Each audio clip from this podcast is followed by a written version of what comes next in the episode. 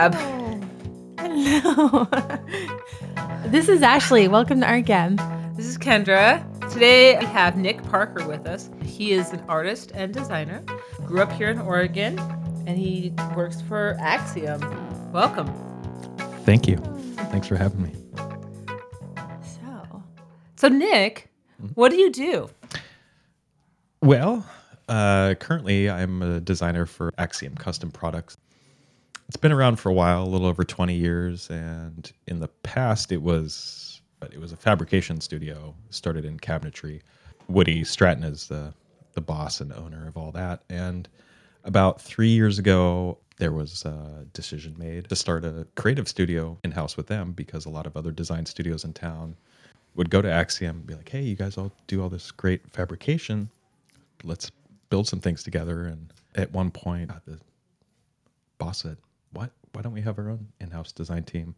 And it kind of was uh, some fortunate timing on my end because I had just been let go from another another job that went under, uh, went out of business, and so I was available. And yeah, I've been helping them out with all things creative since uh, for the past three years, and it's uh, it's been a fun fun gig. nice.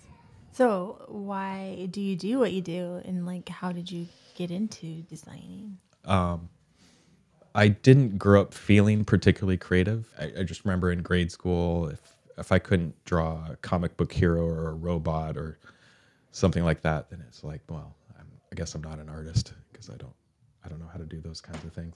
So I just put it on the back burner. I just never thought about it. Never thought about being creative. I got into athletics and choir and things like that. But when I started high school, uh, I made a decision to kind of switch up everything I was up to at the time. Well, been playing basketball, been in choir. Why don't I just stop doing all that? So then I started taking ceramics classes. Wait, wait, wait. Why did you stop? Why did I stop? Yeah.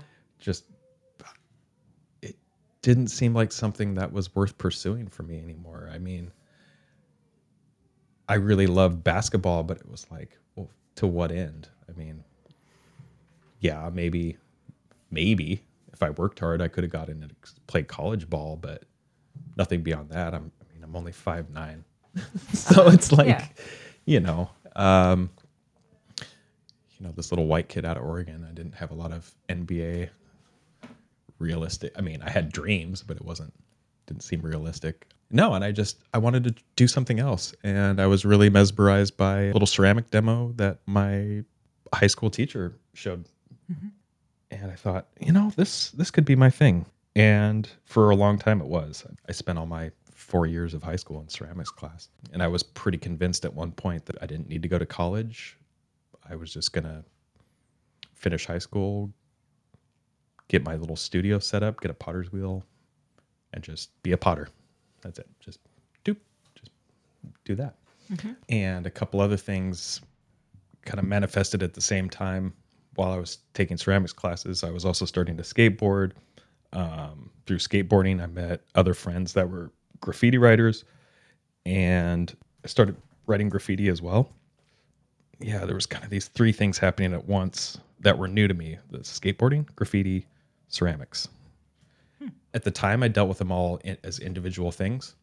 Skateboarding and graffiti being a little bit more related to each other, just in that sense of rebellion and causing chaos. And Unless you make Being- ashtrays or something, being- or like a pipe, yeah, wh- which ceramics. could never get away with that. My, Doesn't My- everybody do that in high school?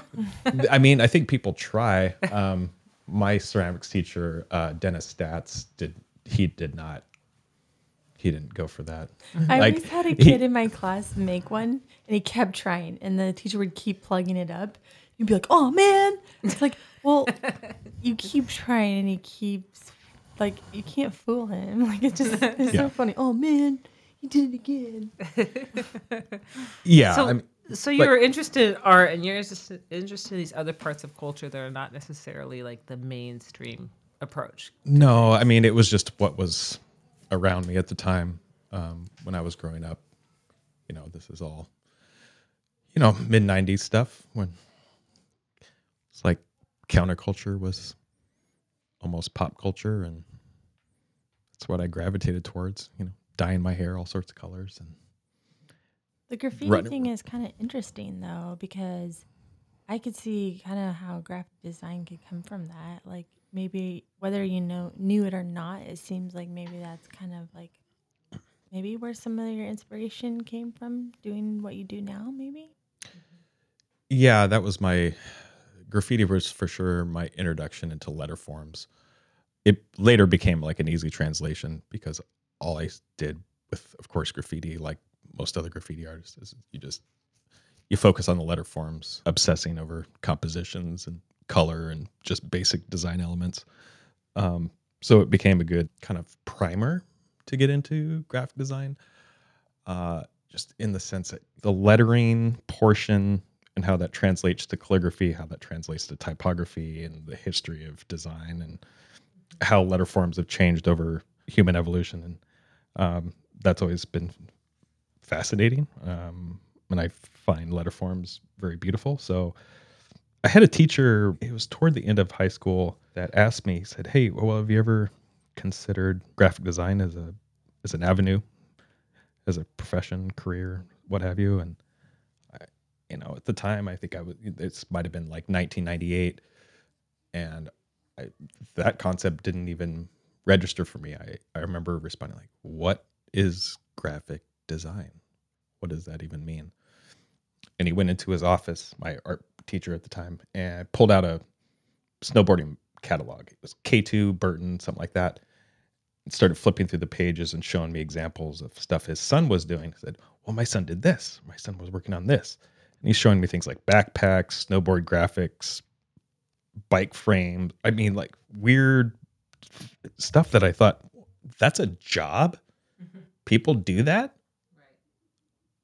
And I just thought that was kind of amazing. I thought, and of course, I think to myself, oh, skateboard graphics and oh, oh, ooh, you know, um, and being a little naive and a little ignorant to the whole profession, I just threw all my eggs in one basket and applied to one design school. I got in, um, but I really still was had no no clue what graphic design was or could be or couldn't be or what what could be involved and what's not involved. I just it was super basic, just like oh, slapping graphics on merch, hooray! Right. But it's not. Of course, it's not that simple. It sounds like you didn't notice graphic design until someone pointed it out to you. That reminds me, someone once told me that graphic design is really only noticed if it's bad, right? So good graphic design, it gets a point across in a successful way, and It flows nice. flows It's nicely. like, oh God, look at that. yeah, Like it's just there and fits.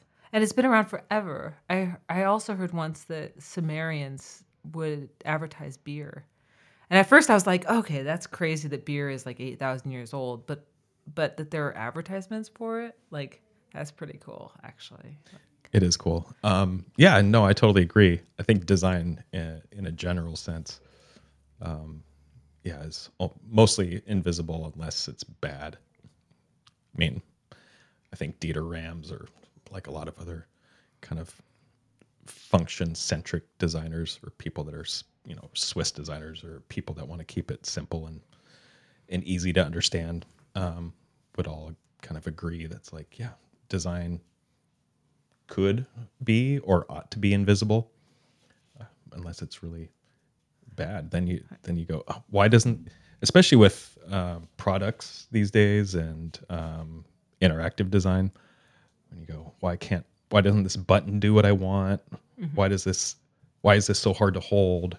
You know why does that why is that so hard to read? You know these other issues that you come across and yeah i just um i uh i like keeping things simple and easy to communicate visually i mean it's just i took on that that kind of mentality a long time ago and mm-hmm. like to keep it simple Yeah. But I mean, just like any other art, though, you have that history and you have a lot to pick from. So I was also just going to have you describe like some some visuals for our. our so I, maybe both. I know him a little bit, and I know like there's when you said clean design, I definitely think that like his stuff is very crisp and like, and personally, I feel like you've said you like really bold colors or really black and white or nothing. Like, Mhm. so that's like really unique part of your design that stands out to me. Yeah, when given the opportunity to do that kind of stuff for clients, I do straddle two opposite ends of the spectrum where I either want to go real crazy, super crazy with the color or composition or something that feels overdone or what have you to something that could feel very black and white and static and stoic and calm. I have a hard time messing around in the middle ground. I would, I guess you would say. I guess ambiguity in the work, like, is not a big. I'm not a big fan of, and I think a lot of that again comes from some of my graffiti background, where it was just like bold, colorful, in your face, that kind of thing, and the same kind of results can be achieved. For example, like some retail window or something that I might work on, but it's not often that clients want that kind of work. So it's treading that ground of how do how do I inject myself into the work?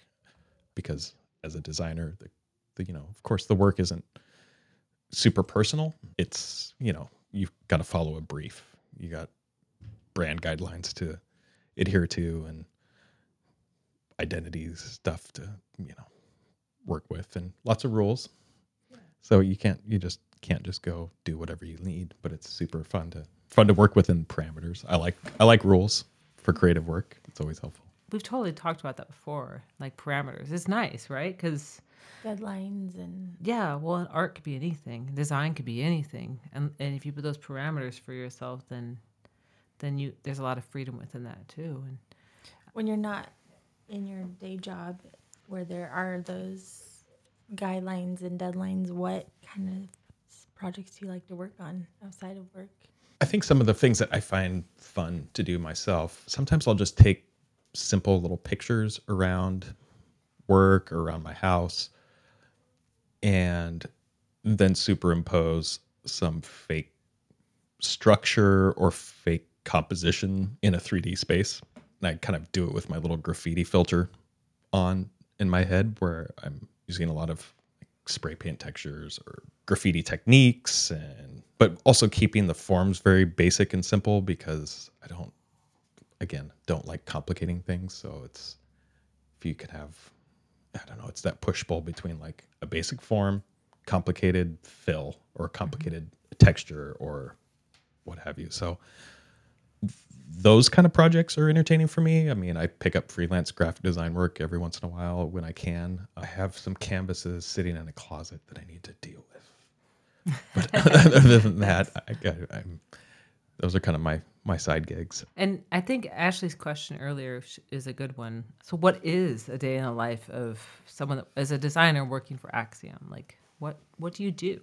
Well, right now, so I mean, anyone that's seen Mad Men or anyone that's stepped foot in a creative agency, it's kind of like that, um, but smaller. I mean, compared to Mad Men.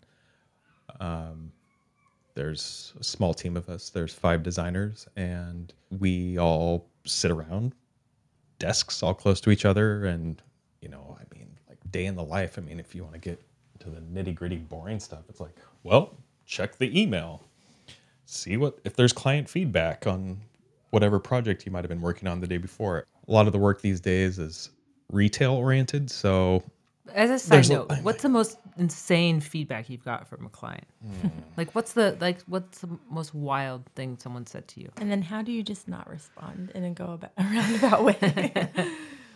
Well, I can tell you about.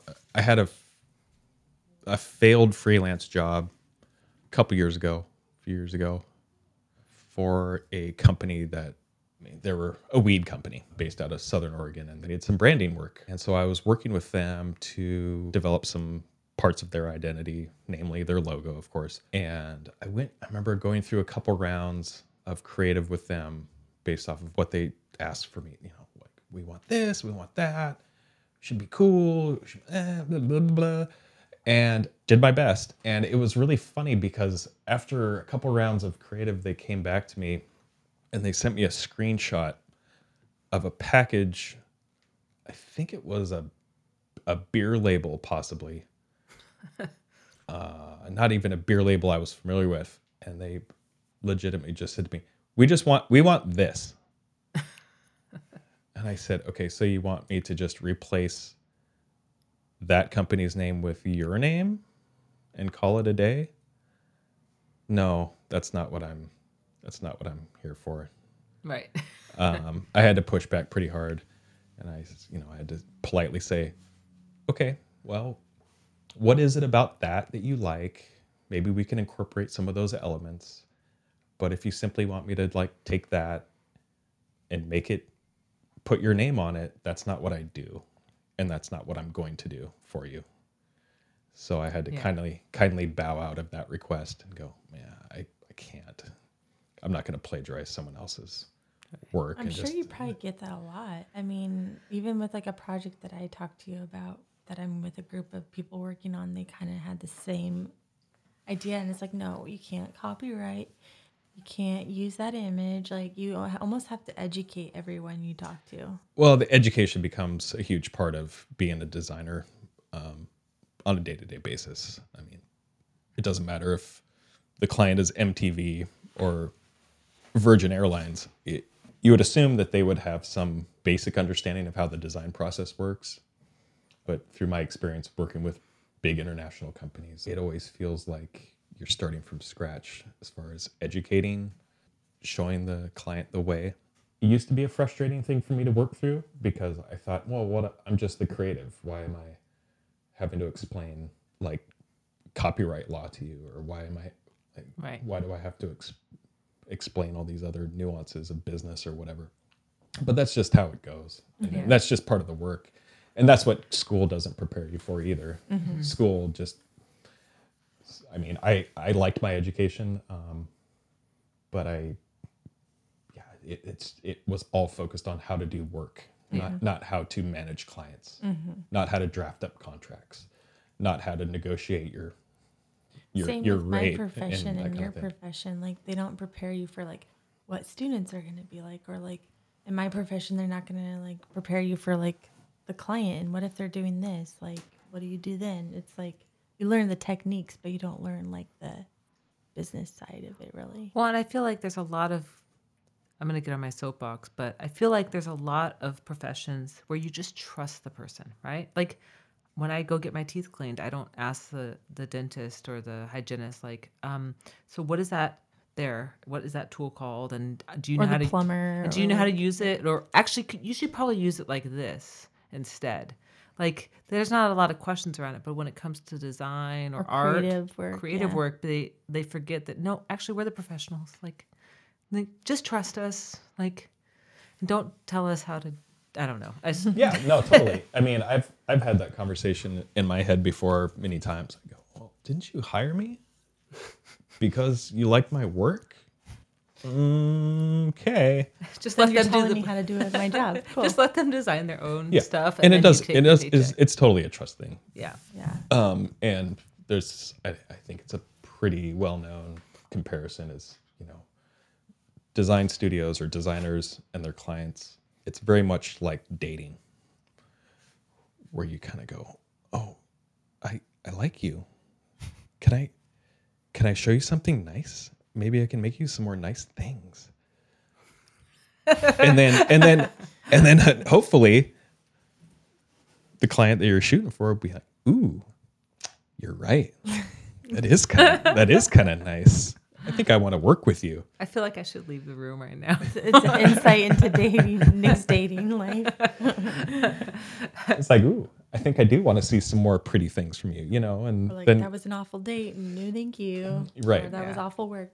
But it's it's still just it's fostering relationships with people and uh, keeping them happy, and also staying humble and reminding yourself that they're paying your bills.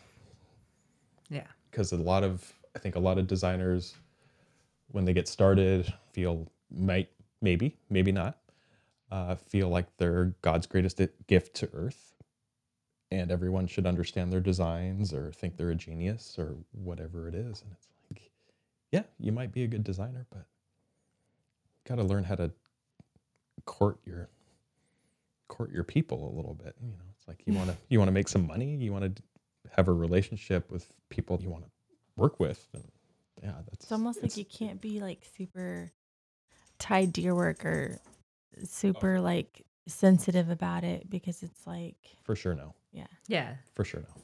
But I have a three part question Yes. And okay, cool. And then we should uh because they're all Well, things yeah. I think I know about you, but I, I'm just curious because I think they're good. They're good questions. It's a great question because I'm unbelievable. So the first question is, what artists, if any, have a similar path or aesthetic to your stuff?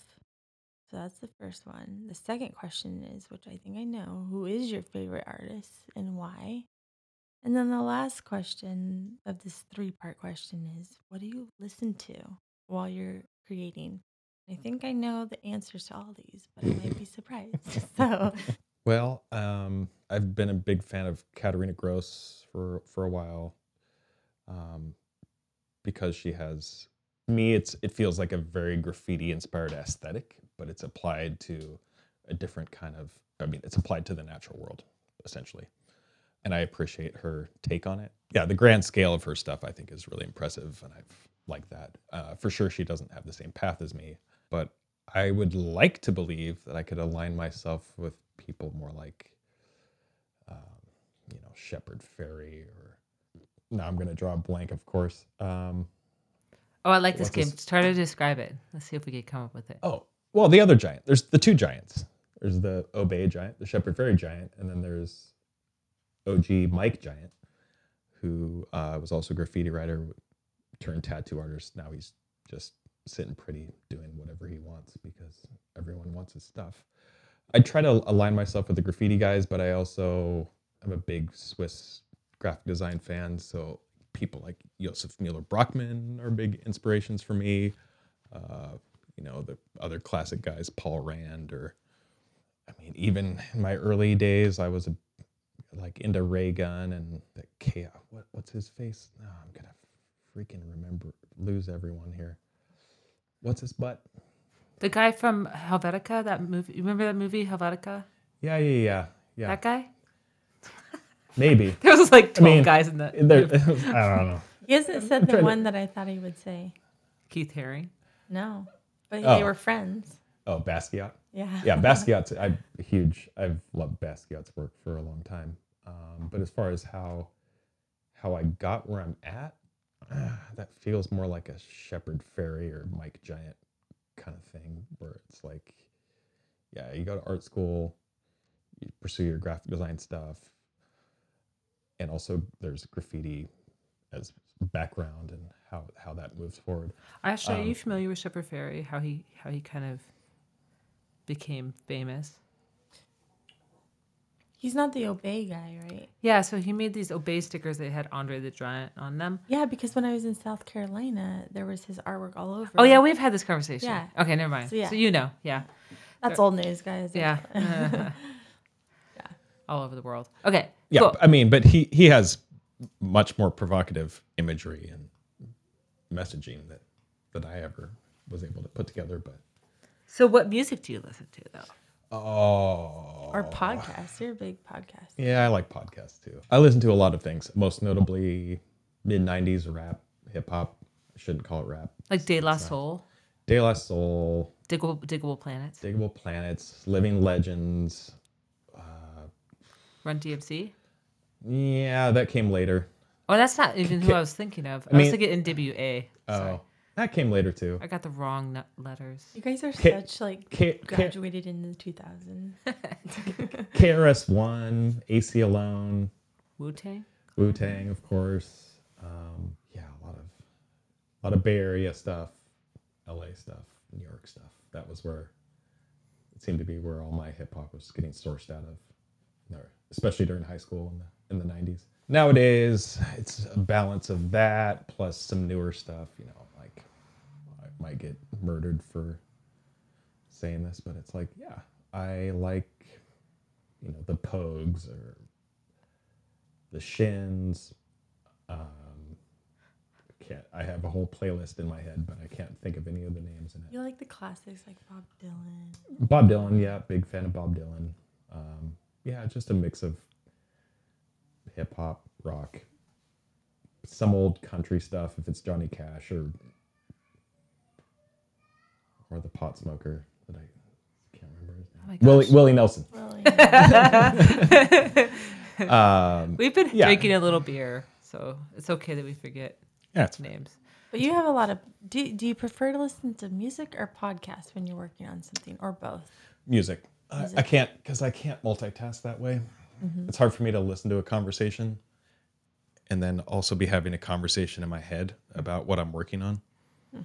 Um, and I might, I don't think I'm the only creative that feels this way, but part of that creative process is constantly having a dialogue with yourself of, I'm going to do this. What do I think about that? Hmm. Was that the right idea? Hmm. No, maybe not. Let's let's adjust something. And that is that better or is that worse? Hmm. Nope, it's worse. Wait, let's check the brief. What did the client say about this? Ooh, yeah. Okay, we're gonna just throw that away because that has nothing to do with what the client wanted, but it was a fun idea. You know, so it's I'm constantly doing that in my mind. So I can't I can't listen to podcasts while I'm working because Yeah. I'll just tune it out and I won't hear it. Which is like which is fine with music because I Mhm. can just have music in the background. It makes sense. Like my work, I feel like is so robotic after a while. Like the, the styling of one style of hair that I could listen to podcasts because it's like I'm not having to think about what a client wants because it's just like repetitive at that point. So that makes sense. I like how certain books kind of um, change my memory of the process, though. You know, like if I look at certain paintings, I'm like, I was listening to that part of Moby Dick in this, and oh, I was listening to. But I listened to that book that you suggested, Ashley. I'm listening to that on on audio Audible right now, and I got to a really sad part, and I'm like crying, and I'm like, I cannot paint, and so I had to like stop because it was. Damn it, Ashley. God, I can't believe they did that to her. Anyway, So, uh, like, what role do you see artists having in society? Mm. Yes. I have a follow up question for that too. Yeah, because I mean, like, you could even think about like graffiti times. Like, what do you think their role is in society? To get out a message or to like get their art seen or a little bit of both? Or what's your thoughts on that? Well, for the graffiti portion, it's just fame. That's how the you know, that's how it's spoken of. And fame just means getting up. It's like self promo, advertising. Um and that just comes with just keep doing it, keep doing it, keep going up. And eventually you will get some sort of attention, hopefully not just from the police, but from your peers. Fine.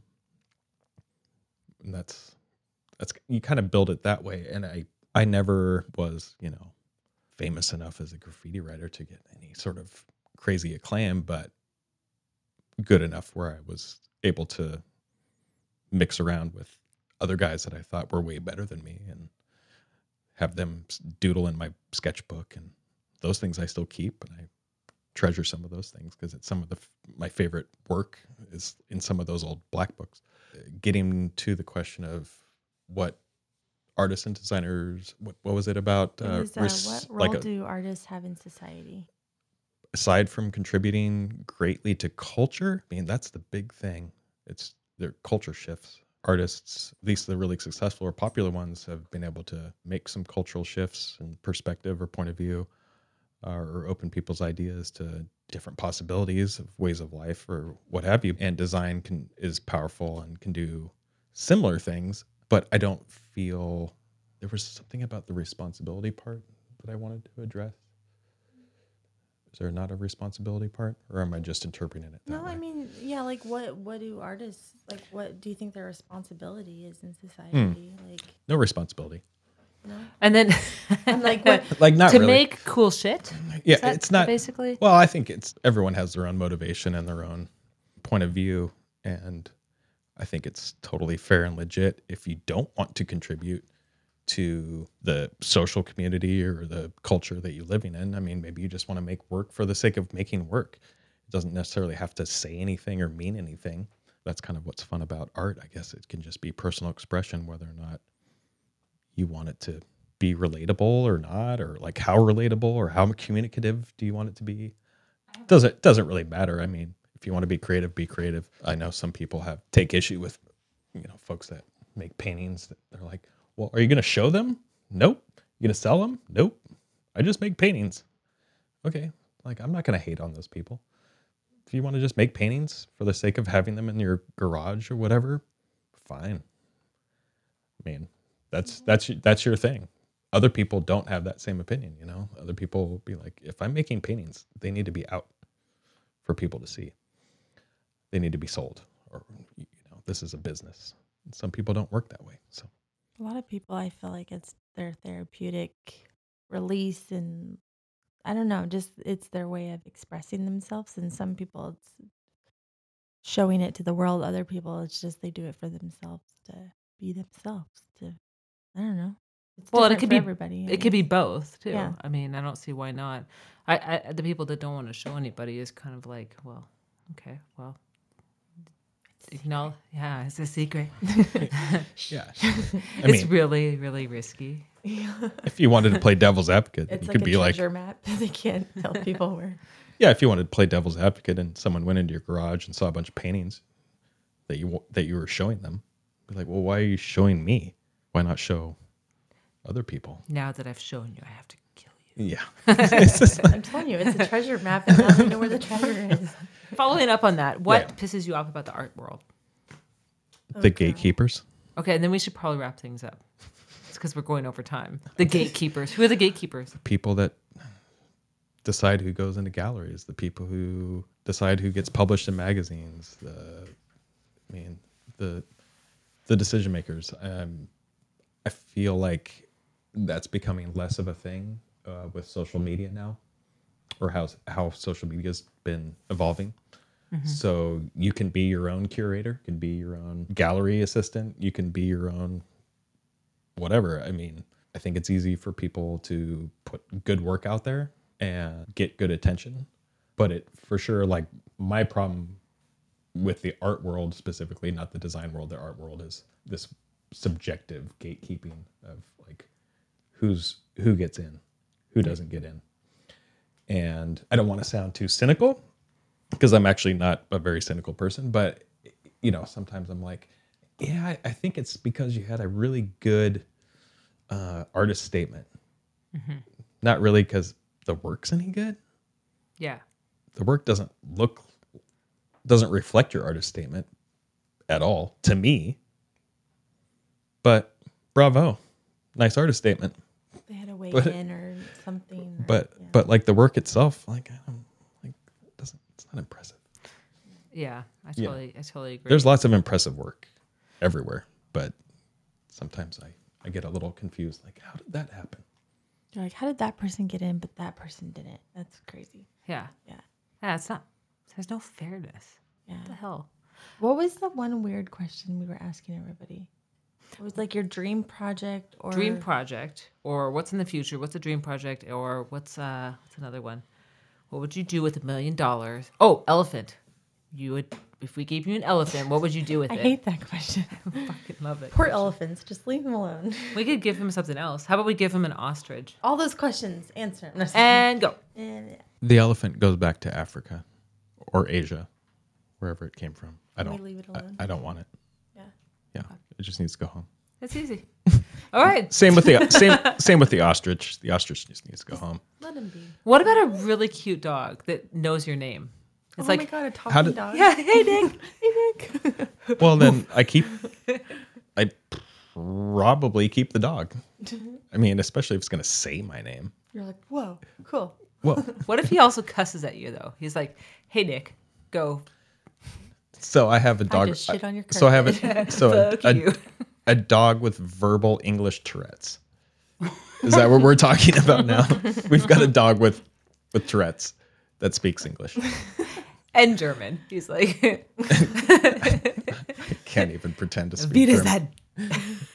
Eins, fein, sein, sein, You're like, are you don't- fuck. angry? What's, what's happening, dog? Do you want to like say what your dream project is though? No, before we sign we're off? done.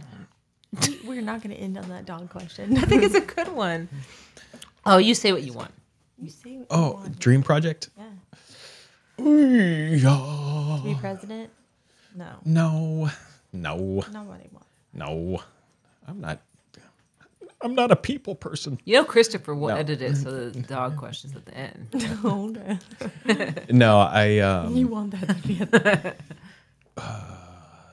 dream job. Well, Or project. Dream it's kind of it's kind of been i feel like my dream job hasn't changed um, for quite a while and i've i've described it to a few people before um, but let's take the scenario for example. You are the new proud owner of a restaurant space and you need all the things designed for you. You need you need a new logo you need some new menus. You need your seating designed your interiors your lighting your fabrics your wallpapers your flooring your bar top all the like everything that would be involved with opening a business like that and being able to take that on. And I'm not saying that I would do every little component of it, but I would like to be part of a job like that, working with a couple other people. And I always thought that if I ran my own business or had my own business, that I would employ those kind of people where you might have one person that's a interior designer specialist. You got another person that's focused on fabrics and textiles. You'd have another person that's a lighting expert. You'd have another person that's fabricator specialist for fabricating certain kinds of things. Obviously, graphic designer, whatever. Um, but to be able to work on some kind of fully, fully involved project like that, um, with as much creative freedom as possible. I know we talked about guidelines or parameters. parameters, right? Parameters, for param- like less parameters, You just want bigger scope. be the creative of all of it with no You wanna- holding back. Do a fully immersive installation that also offers food. Is that kind of what you're saying? Mm, Because food is everything. It really is. sure, you do that too. That's what we got from it. no, but that's what I like about the work I do now um, with Axiom is it's kind of like that. We, I mean, if, if we did have a, a client that came in like that, oh, turns out we have all those people. Very cool. We have all those things. Oh, you need a specialist for this, fabricator for that, designer for that. Come here.